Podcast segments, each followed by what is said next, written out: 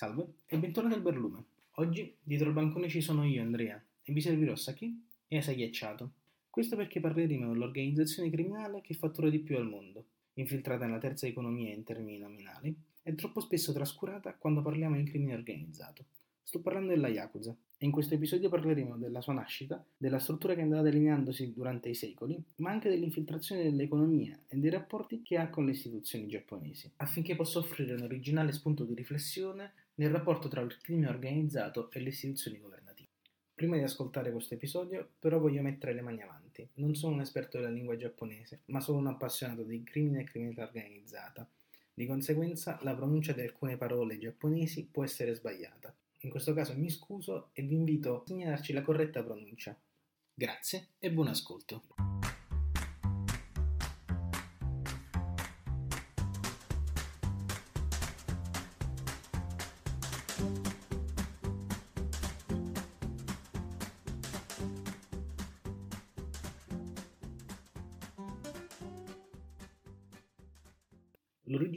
Yakuza è in generale poco chiara.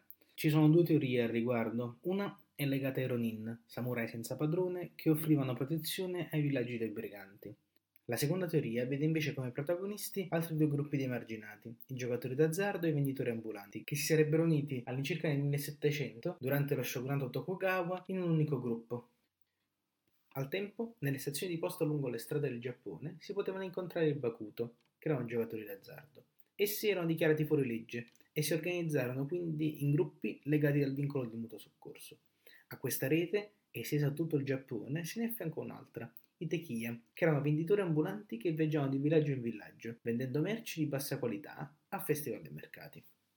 Una ricostruzione storica ha provato come il nome dell'organizzazione derivi dall'unione di tre parole, Ya, Ku, Sa, che significano 8, 9, 3, ed è il punteggio perdente in un gioco di carte, lo Hanafuda, gioco di fiori, molto simile al blackjack, è popolare nelle bische controllate dai mafiosi giapponesi di tre secoli fa.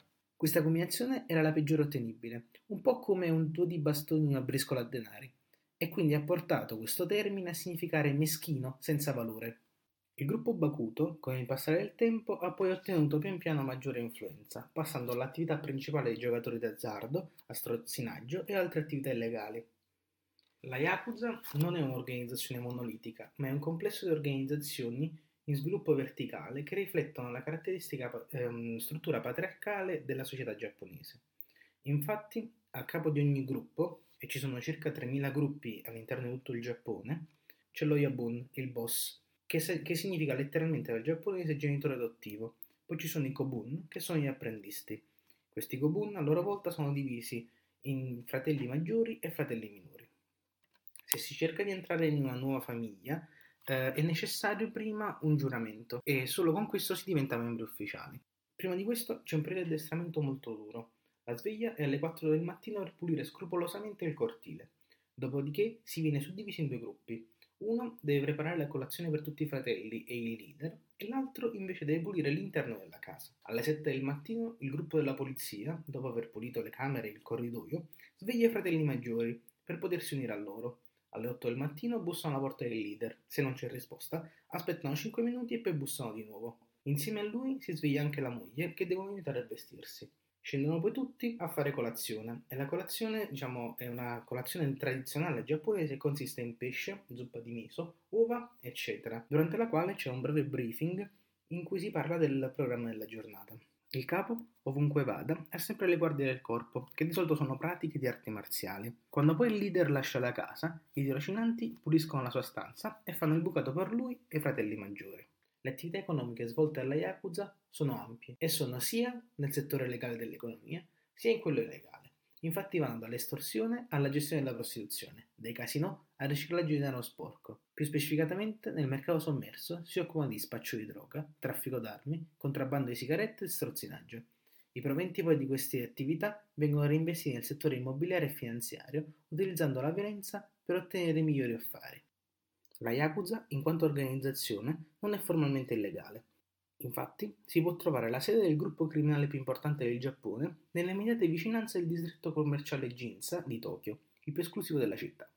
All'entrata del palazzo c'è una placca di bronzo con il, con il nome dell'organizzazione e dall'edificio si vedono entrare e uscire uomini in giacca e cravatta. Infatti, le autorità giapponesi permettono ai gruppi della Yakuza di esistere, finché questi non sono violenti o conflittuali, e richiede loro di avere delle ufficiali sedi finanziarie, nonché di registrare le filiali, così che possano essere controllate.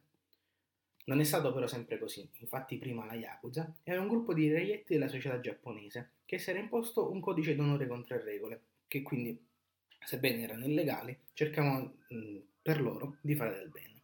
La prima regola era non toccare le mogli dei seguaci, non rivelare a nessuno i segreti dell'organizzazione e si fedele al tuo capo.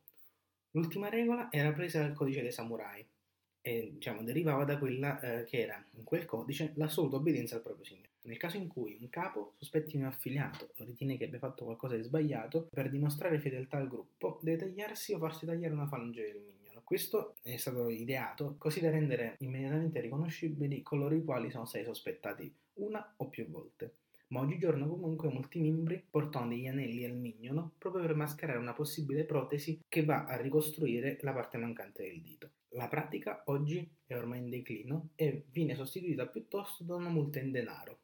Un altro segno che rende facilmente riconoscibili i membri della Yakuza sono i tatuaggi. Questi ricoprono l'intero corpo e sono estremamente elaborati. E poiché infatti sono unico appannaggio del gruppo criminale, i tatuaggi in genere sono fortemente stigmatizzati in Giappone, tanto che in alcune saune oggi è vietato entrarci se si è tatuati. Le attività criminali in passato erano di basso rango, mentre con la modernizzazione forzata del Giappone sono riuscite a penetrare maggiormente l'economia e le azioni violente sono state sostituite dalla corruzione.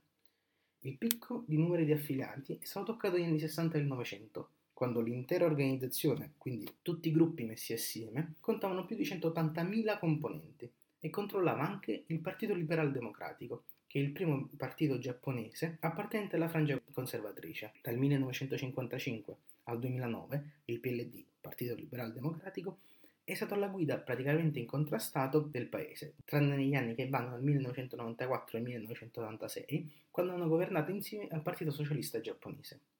Ancora oggi, secondo il criminologo Kenji Ino, la Yakuza riesce ad eleggere un terzo dei parlamentari nazionali. L'ex ministro Nobusuke Kishi nonno del primo giapponese appena dimessosi Shinzo Abe, aveva avuto rapporti con la Yakuza e nel 2008 lo stesso Abe era stato fotografato in compagnia di un affiliato, anche se ha sempre negato qualsiasi sostegno.